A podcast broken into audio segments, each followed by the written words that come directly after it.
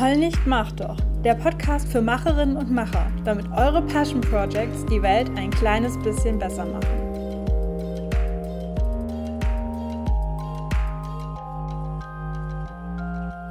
Hallo und willkommen im Heul nicht, mach doch Podcast. Heute geht es darum, wie man eigentlich eine einfache Website oder einen Blog mit WordPress aufsetzt und die Inspiration dazu kam von einer Followerin, die mir auf Instagram geschrieben hat, dass sie sich auch WordPress-Tipps ähm, wünschen würde. Und ich denke, dafür gibt es bessere Anlaufstellen. Das ist einfach ein Riesenthema und da jetzt konkret in irgendwelche ähm, Tipps und Anleitungen reinzugehen, ich glaube, das können andere Leute besser. Was ich aber gerne machen möchte, ist so eine Schritt-für-Schritt-Anleitung zu geben für Anfängerinnen und Anfänger, wie sie denn eine WordPress-Seite einrichten, vor allem wenn sie das zum ersten Mal machen.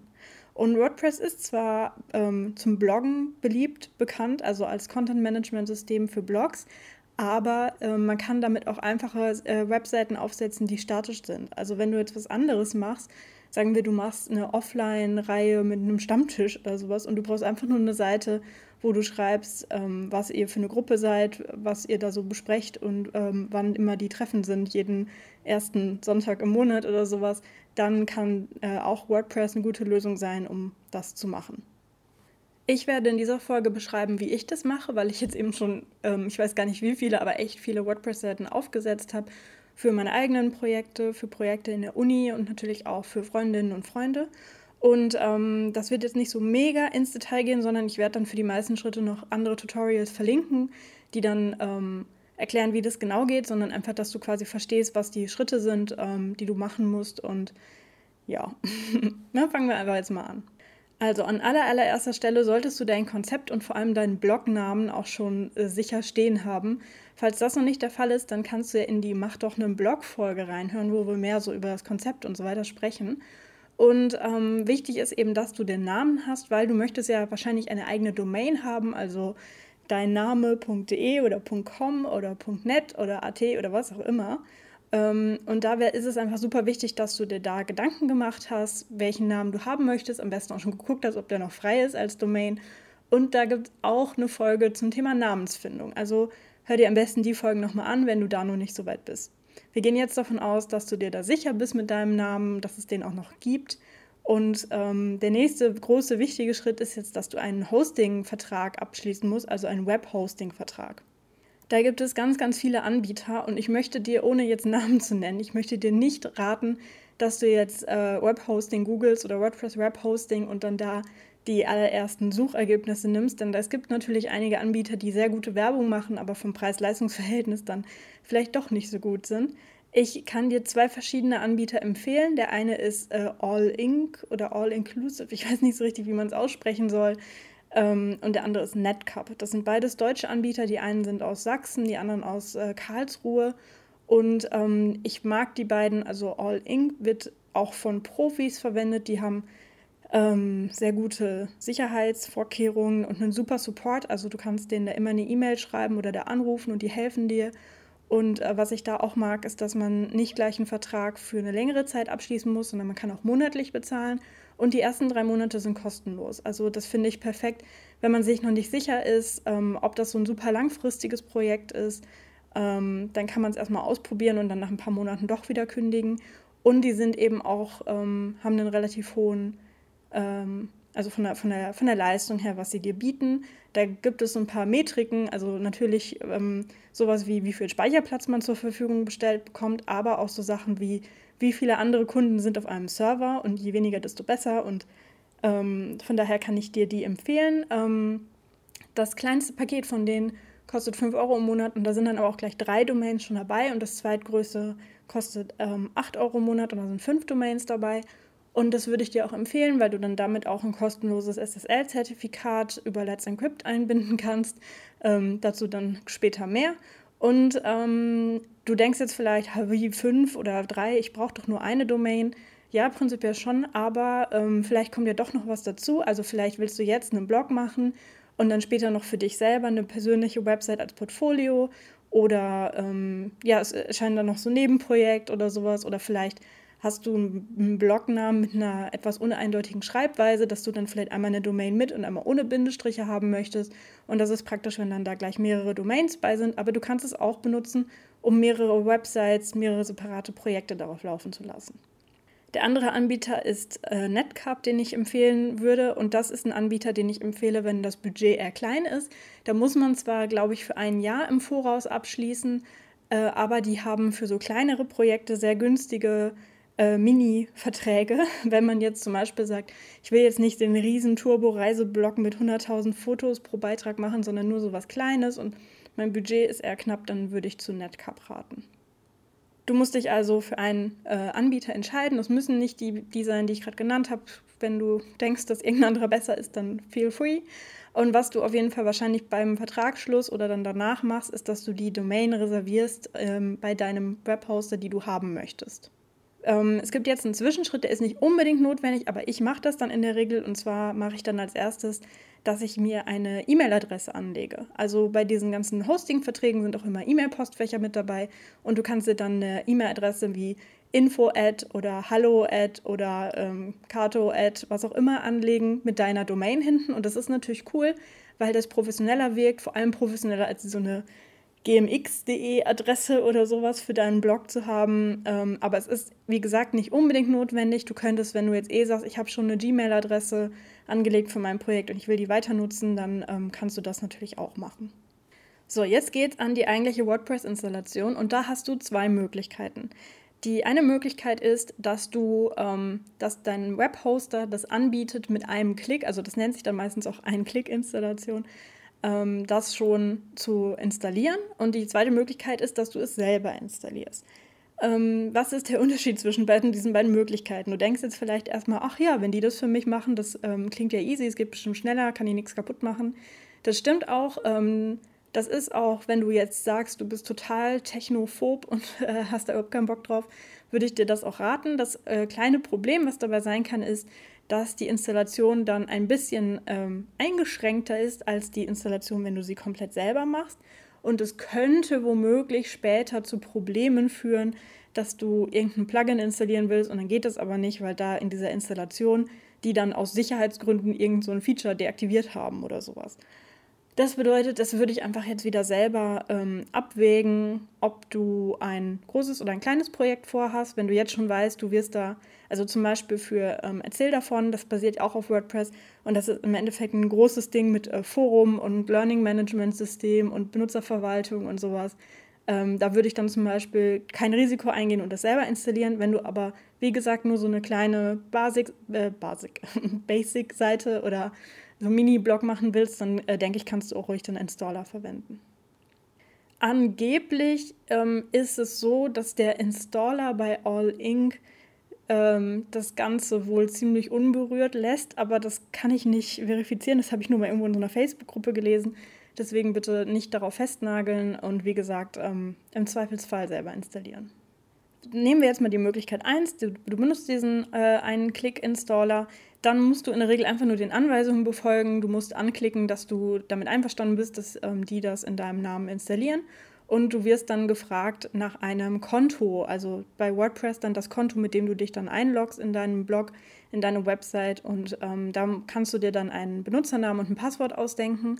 Und da macht es natürlich Sinn, sich ein super sicheres Passwort auszudenken. Also nicht Passwort 1234, denn sonst wirst du sofort gehackt, sondern ähm, so ein Zahlen-Buchstaben-Kombi-Ding, was du dir dann gut abspeicherst. Und es macht auch Sinn, den Account dann nicht Admin zu nennen, weil das eben eine, viele Leute machen und dann Hacker versuchen mit Admin und Passwort 1234 irgendwelche Websites zu hacken. Das heißt, ähm, such dir da auch einen guten Accountnamen und ähm, ja, nimm das einfach ein bisschen ernst für deine Sicherheit, denn das ist ja das, äh, eine der, der Negativseiten. Wenn du so eine eigene äh, WordPress-Website hast, bist du auch für deine Sicherheit verantwortlich. Und ähm, da gibt es einfach so ein paar Sachen, die du beachten solltest. Und sichere Passwörter sind da eine der, der Basics. Also denk dir da einen guten ähm, Accountnamen und ein gutes Passwort aus. Und das ist dann eigentlich auch schon alles, was du bei der ersten Möglichkeit machen musst. Das dauert dann vielleicht ein paar Minuten und dann sagen sie dir, hey, hier deine Website ist fertig, da geht es dann gleich weiter. Jetzt reden wir erstmal über die Möglichkeit 2. Die ist nämlich ein kleines bisschen umfangreicher. Bei der zweiten Möglichkeit willst du jetzt also selber installieren und ähm, da der erste Schritt, also man kann es auch andersrum machen, aber ich mache es dann in der Regel so. Der erste Schritt ist, dass ich eine Datenbank anlege. Das ist bei deinem Webhosting-Vertrag auch mit dabei. Ähm, da steht dann bei, wie viele Datenbanken du anlegen kannst. Kommt drauf an, wenn es so ein günstiges Paket ist, dann vielleicht nur fünf oder so, aber du brauchst jetzt nur eine. Und dann klickst du einfach auf neue Datenbank anlegen. Du musst der Datenbank dann wahrscheinlich noch einen Namen geben. Und ähm, da bekommst du dann auch so Zugangsdaten für die Datenbank ähm, angegeben. Also den Namen der Datenbank, den Datenbankbenutzernamen und ein Passwort. Und die solltest du dir gut aufschreiben.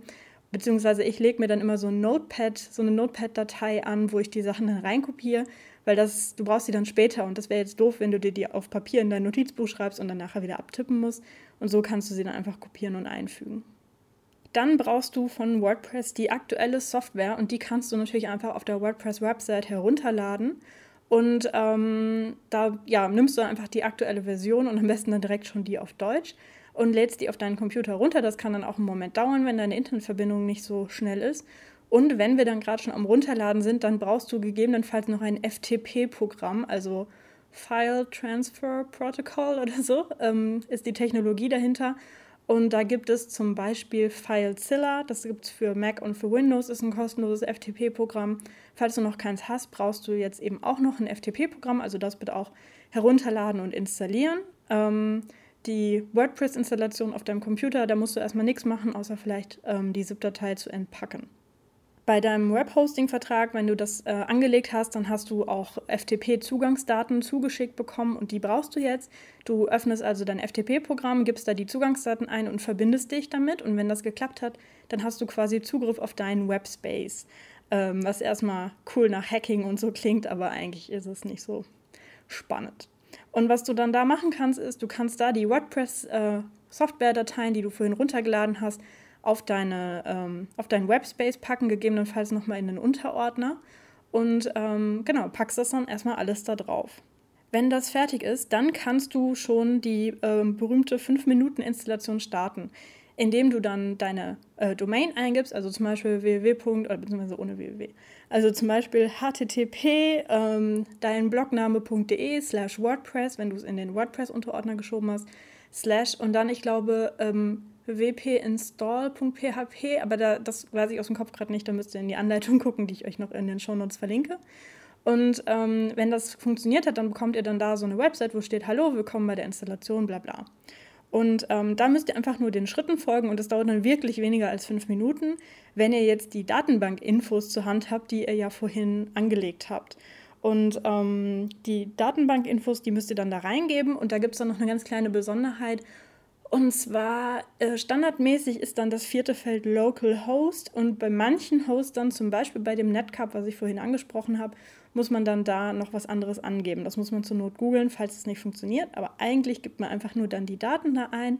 Ähm, und im nächsten Schritt muss man sich dann auch nochmal so einen Admin-Account anlegen. Da gilt das gleiche wie das, was ich vorhin gesagt habe.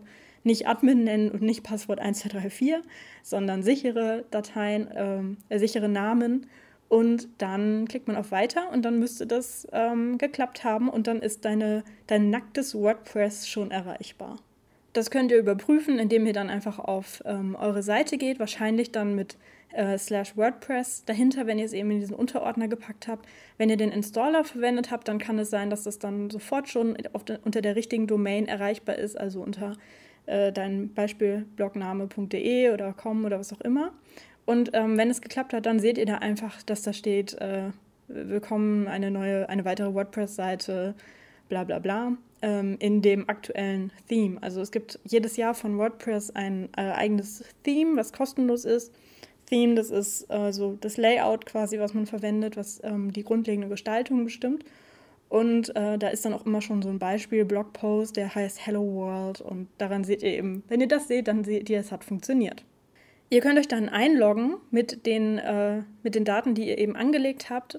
Und dann gibt es jetzt eine Reihe von ersten Schritten, die ich dann so mache. Da ist auch die Reihenfolge, muss nicht unbedingt in der Seite, in der Reihenfolge sein, wie ich es jetzt beschreibe, aber ich sage einfach mal, was ich da so mache.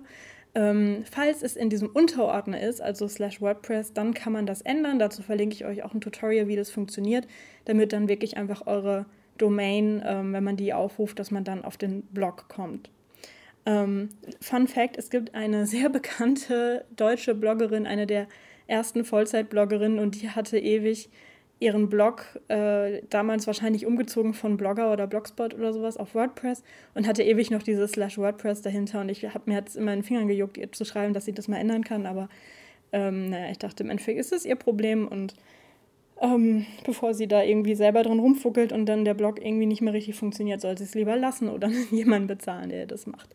Ähm, die Sachen, die ich jetzt äh, nenne, sind aber generell, da könnt ihr, also ich finde, da könnt ihr jetzt ruhig rumprobieren, denn im schlimmsten Fall, falls ihr jetzt irgendwas kaputt macht, ist es ja nicht schlimm, dann könnt ihr das Ganze einfach platt machen und neu installieren.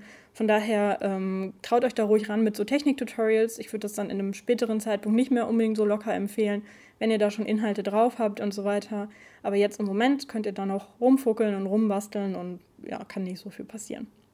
Ähm, also wie gesagt, diese ähm, URL dann ändern. Ähm, und der zweite große Schritt ist, dass ihr ähm, eure Website auf äh, HTTPS umstellen wollt, also diese SSL-Verschlüsselung. Und da bieten viele Hoster ähm, an, dass man das über All, äh, nein, über, über Let's Encrypt macht. Das ist so, ein, so eine Art Verein für Internetsicherheit, der kostenlose SSL-Zertifikate zur Verfügung stellt. Und da verlinke ich dann auch eine Anleitung, wie man das macht. Ähm, wenn es bei eurem Hoster anders funktioniert, dann am besten einfach googeln. Da gibt es dann meistens von denen selber irgendwelche Hilfsartikel oder Wiki-Einträge und ansonsten gibt es auch viele Leute, die über WordPress bloggen und dann eben Anleitungen zur Verfügung stellen, wie man das denn so macht bei Hoster XY. Dann, was ich ähm, sehr oft mache, ich möchte ja jetzt noch nicht, dass jemand meine unfertige Website sieht. Ähm, ich möchte auch noch nicht von Suchmaschinen indiziert werden und deswegen installiere ich ein Plugin, das eben so eine ähm, bitte warten, bald wieder verfügbar Seite anzeigt. Und da gibt es mehrere, die heißen alle sehr ähnlich, die funktionieren alle sehr ähnlich, ist glaube ich egal, welches man nimmt.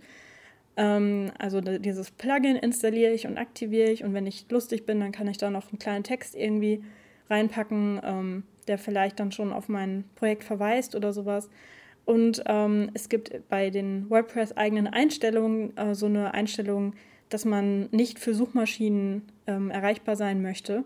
Und da nehme ich dann, also mache ich dann das Häkchen rein. Da müsst ihr aber natürlich dran denken, sobald euer Blog dann wirklich öffentlich sein soll, dass ihr das Häkchen da auch wieder rausnehmt. Ähm, du kannst generell, sage ich eigentlich du oder ihr in dieser Folge, ich habe keine Ahnung. Ich versuche beim Du zu bleiben. Ähm, du kannst generell mal in den Einstellungen ein bisschen stöbern. Da kann man zum Beispiel einstellen, wie das Datums, äh, Datumsformat ähm, eingestellt sein soll, also auf dem deutschen Weg oder das amerikanische. Und da könnt ihr mal ein bisschen rumspielen. Ähm, was noch wichtig ist, ihr habt da eine Option, jeder kann sich registrieren und die sollte deaktiviert sein. Denn im Normalfall bei so einer Website soll sich nicht jeder registrieren, denn das sind in der Regel auch keine Menschen, sondern Bots, also das bitte auslassen. Dann installiere ich noch ein paar andere Plugins und zwar sind standardmäßig schon welche vorinstalliert, nämlich ähm, Archismat, Akismat, keine Ahnung, wie man das ausspricht. Das ist so ein Anti- Spam-Plugin, was aber angeblich nicht mit deutschem Datenschutzrecht ähm, so gut vereinbar ist. Deswegen schmeiße ich das raus. Und dann noch dieses Hello Dolly, das kommt auch weg.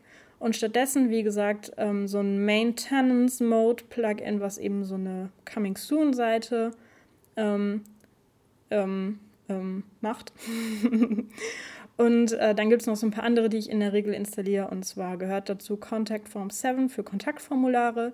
Yoast für SEO-Optimierung, Anti-Spam B oder ähm, WP Spam Sheriff oder sowas in der Art gegen Spam-Kommentare und äh, Updraft Plus, das ist ein ähm, Backup-Plugin, da gibt es auch Leute, die feiern das eine und Leute, die feiern das andere und ich komme damit ganz gut klar. Ich verbinde es mit, ähm, mit meiner Dropbox oder man kann es auch mit anderen Sachen verbinden.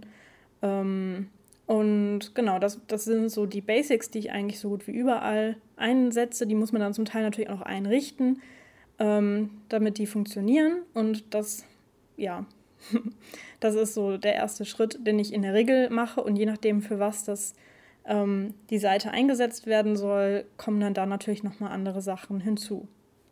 Dann ähm, kommt Zeug, was auch schon, ja, was man auch schon vor der DSGVO machen musste, aber jetzt natürlich erst recht dass man zum Beispiel direkt eine Seite als Impressum anlegt und eine Seite als Datenschutzerklärung. Und da kommen noch so ein paar andere DSGVO-Sachen hinzu, auf die ich jetzt aber nicht im Detail eingehen möchte, weil ich keine Anwältin bin, keine Rechtsberatung machen kann und weil es dazu viele Sachen im Internet gibt. Ähm, aber das ist einfach gut, wenn man das von Anfang an ähm, eingerichtet hat und auch diese Datenschutzerklärung. Da gibt es jetzt auch so eine neue WordPress-Funktion von einem Update vor ein paar Wochen, wo man dann, ähm, wo die dann ähm, auch schon Vorschläge machen, für, je nachdem, welche Plugins man installiert hat, was da so rein sollte. Und das solltet ihr auf jeden Fall nicht vergessen. So, wenn ihr die ganzen, oder beziehungsweise ich mache dann weiter, wenn ich diese, diese Kleinigkeiten alle abgefrühstückt habe, dann widme ich mich dem Theme. Denn das ist ja immer noch das Standardding. Das ist, ähm, es ist ganz okay, das aktuelle, aber nicht das Gelbe vom Ei. Und vor allem würde ich es niemals einfach so out of the box nutzen, weil es dann viele Websites sehr ähnlich aussehen. Denn jetzt ist die Zeit, ein äh, Theme zu installieren. Da gibt es kostenlose, da gibt es aber auch kostenpflichtige, die man sich kaufen kann. Ich verlinke da auch ein paar Stellen, wo man welche kaufen kann. Und ähm, da ist jetzt, also was ich nicht empfehlen würde, wäre jetzt 20 zu installieren und dann zu gucken, wie die dann aussehen. Ähm, das müllt euer, euer Ding nur zu, sondern ich würde, gerade wenn ihr eins kaufen wollt, dann würde ich mir ganz viel Zeit nehmen und die Demo-Seite durchstöbern. Ähm, es gibt bei jedem Marktplatz und so weiter dann immer eine Demo-Seite, wo man sich dieses äh, Theme in Action ansehen kann. Und da würde ich einfach dann auf bestimmte Sachen achten, je nachdem, was dir wichtig ist. Also zum Beispiel sowas wie, wie sieht die Startseite aus? Gibt es da verschiedene Möglichkeiten? Wo ist das Menü oder gibt es mehrere Menüs? Ähm, wo sind die Social Media Icons? Wie sieht ein einzelner Blogbeitrag aus? Ähm, kann ich den zum Beispiel mit und ohne Sidebar einstellen? Ähm, wie sehen die Bilder aus? Wie sieht eine Galerie aus. Also einfach je nachdem, was für euch wichtig ist. Wenn ihr zum Beispiel ein Travel-Blog seid, habt ihr bestimmt viele schöne Bilder und dann werdet ihr vor allem darauf achten, wie so Galerie-Posts aussehen.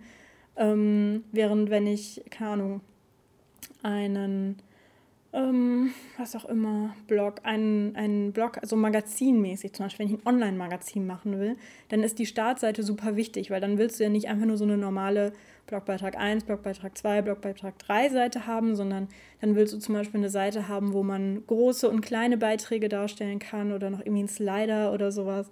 Also achtet da einfach je nachdem für den Zweck eurer Website drauf, was ihr denn da eigentlich drauf haben wollt.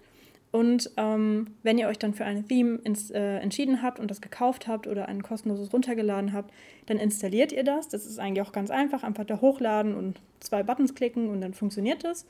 Ähm, und dann solltet ihr noch ein sogenanntes Child Theme installieren.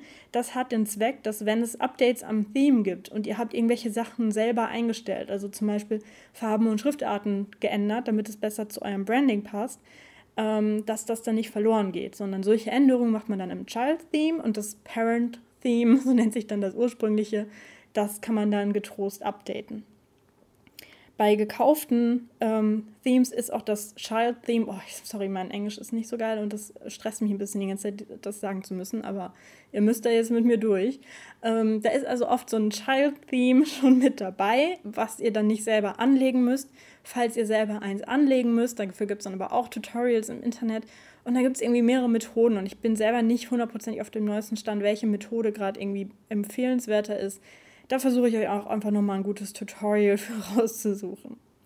Wenn ihr das gemacht habt, dann macht es meistens schon so richtig Spaß, denn dann kann man eben in diesem Theme rumcustomizen, also sowas wie ähm, ein Logo hochladen, ein Fav-Icon hochladen. Das ist dieses kleine Bild, was man dann oben im Browser-Tab sieht, also quasi ähm, zum Beispiel bei Facebook ist das, glaube ich, so ein F, blau-weißes F oder so. Also wie so eine Art Mini-Logo. Ähm, Ihr könnt eure Branding-Schriftarten einstellen, ihr könnt eure Farben einstellen, ähm, alles Mögliche. Ihr könnt irgendwie dann sagen, sollen die Bilder groß oder klein sein, solche Sachen. Ähm, also tobt euch da einfach mal aus im Customizer. Das macht Spaß und immer schön speichern klicken. Und wenn ihr dann mit dem Aussehen schon soweit zufrieden seid, dann könnt ihr ja anfangen, noch ein bisschen mehr Inhalt einzufüllen. Also super wichtig ist eine About-Seite. Ähm, Impressum Datenschutzerklärung habt ihr ja schon gemacht und About ist eigentlich immer so die meistgelesene Website, äh, also Seite auf einer Website, ähm, weil man natürlich immer neugierig ist, wer dahinter steckt oder was das eigentlich ist oder ob das für mich was ist. Und da ähm, lohnt es sich auf jeden Fall auch ein bisschen Hirnschmalz reinzustecken, was ihr da so draufschreibt. Aber ihr könnt ja schon mal eine kleine Version davon ähm, anlegen und sonst auch überlegen, je nachdem von eurem Projekt, was ihr da noch so, ähm, ja, was ihr da noch so für Informationen rausgeben wollt. Und dann, falls ihr einen Blog haben wollt oder falls ihr sowas wie eine aktuelles Kategorie haben wollt, vielleicht wollt ihr es nicht Blog nennen, sondern nur irgendwie alle paar Wochen mal was Aktuelles schreiben, dann sind es links äh, auf der linken Seite die Beiträge. Und diesen Hello World Beitrag, den gibt es in der Regel schon. Und was ich manchmal mache, gerade auch um die Gestaltung noch ein bisschen voranzutreiben, dass ich noch zwei, drei Lorem Ipsum Beiträge ähm, einstelle und auch dazu ein Foto hochlade, also ein Bild hochlade und ähm, dann einfach gucke, wie das aussieht, wenn ich, wenn mehrere Beiträge vorhanden sind und das äh, nutze ich dann, um eben die Gestaltung nochmal ähm, noch zu feintunen, die Einstellungen und später lösche ich die dann wieder ähm, bevor ich den Blog dann wirklich online stelle. Was ihr auch jetzt machen könnt, ist ein Menü zu erstellen. Das finde ich witzig, denn ähm, total oft ist das Menü zu erstellen die Sache, die die Leute als erstes machen wollen und sich dann wundern, warum das nicht funktioniert in WordPress. Aber man muss, und das ist eigentlich auch total logisch, man muss erst Inhalte erstellt haben, bevor man ein Menü daraus erstellen kann. Und Inhalte können sein Seiten, also Seiten sind so die statischen Seiten, sowas wie Impressum oder About, die in der Regel nicht oft geändert werden und halt einfach so erreichbar sind. Man kann einzelne Beiträge verlinken, also zum Beispiel dann einen Reisebericht Bali oder sowas, äh, aber auch Kategorien, also zum Beispiel alle ähm, Reiseberichte aus der Kategorie Asien oder alle Reiseberichte aus der Kategorie Europa. Ähm, und man kann auch Custom Links verlinken, also zum Beispiel, wenn ihr ein Social Media Profil habt, dass ihr dann einfach da äh, instagram.com slash dein Instagram-Name verlinkt. Also ähm, erst Inhalte erstellen und dann könnt ihr ein Menü erstellen und da kommt es dann auch wieder auf Theme an, ob es nur ein Hauptmenü gibt oder vielleicht noch ein, ein kleines Menü im, im äh, Footer. Also Footer ist so der untere Bereich, wo ähm, unter den eigentlichen Inhalten und damit kommen wir jetzt auch schon zu den Widgets. Ähm, Widgets sind quasi so kleine kleine Bereiche mit einem bestimmten Inhalt. Das kann zum Beispiel sein, die letzten fünf Blogbeiträge, das kann oder ein Foto sein oder irgendwie ein Menü oder so. Und es gibt verschiedene Widget-Bereiche, je nachdem, welches Theme du hast. Also es gibt meistens unten einen Footer-Widget-Bereich ähm, oder auch mehrere kleine. Und es gibt in der Regel eine Sidebar. Die Sidebar ist das, was bei einem Blogbeitrag bei einem normalen rechts oder links ist und wo man dann zum Beispiel auch nochmal so ein Hallo, ich bin Kato und hier geht es um bla, äh, hier sind die neuesten drei Beiträge, hier sind die Kategorien, äh, hier ist ein Link zu meinem Instagram-Profil, ne? so die Standardsachen. Und das wäre jetzt auch was, was ich dann jetzt an dieser Stelle ähm, befülle und da eben die, die Widgets und so weiter einrichte. Ja, und das wären jetzt eigentlich so alle Schritte, die ich mache, wenn ich so eine neue WordPress-Installation aufsetze. Und jetzt liegt es eben an dir, dass du deine Gestaltung so machst, wie es dir gefällt, dass du erste Beiträge reinmachst, dass du vielleicht deine Bautseite nochmal überarbeitest, Medien hochlädst. Dabei bitte beachten, dass du Bilder möglichst klein ähm, hochladen solltest. Also bitte nicht out of camera 5 MB, so ein Riesenbild, sondern immer schön komprimiert, immer schön klein gemacht und so weiter. Und ähm, genau, da füllst du jetzt deine Inhalte ein und wenn du fertig bist, dann machst du dieses äh, Wartungsmodus-Plugin, de deaktivierst du das dann, dann machst du diesen Häkchen weg bei äh, nicht für Suchmaschinen erreichbar und kannst dann gegebenenfalls, wenn dir das wichtig ist, noch in deinem SEO-Plugin, also bei Yoast zum Beispiel, kannst du dann noch ein paar Einstellungen vornehmen, um besser gefunden zu werden.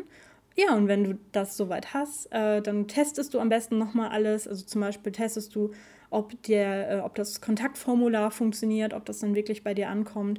Du gibst das am besten nochmal irgendwie einer Freundin oder so, die das gegenliest, die nochmal guckt, ähm, findet sie noch Rechtschreibfehler, ähm, findet sie noch irgendwo Lorem Ipsum Text oder sowas ähm, ist für sie das Menü logisch? Das ist immer eine Sache, die sehr, sehr wichtig ist, denn für dich macht das natürlich alles total Sinn, aber nicht unbedingt vielleicht für alle anderen. Und ähm, wenn du mit den Tests und so weiter fertig bist, dann kannst du das äh, Projekt in die Welt kommunizieren und hast deine eigene Website. Und jetzt denkst du vielleicht, ach du Scheiße, das ist alles viel zu kompliziert. Ich brauche das eigentlich alles nicht so kompliziert. Ich brauche auch nicht so viel Customizing-Möglichkeit.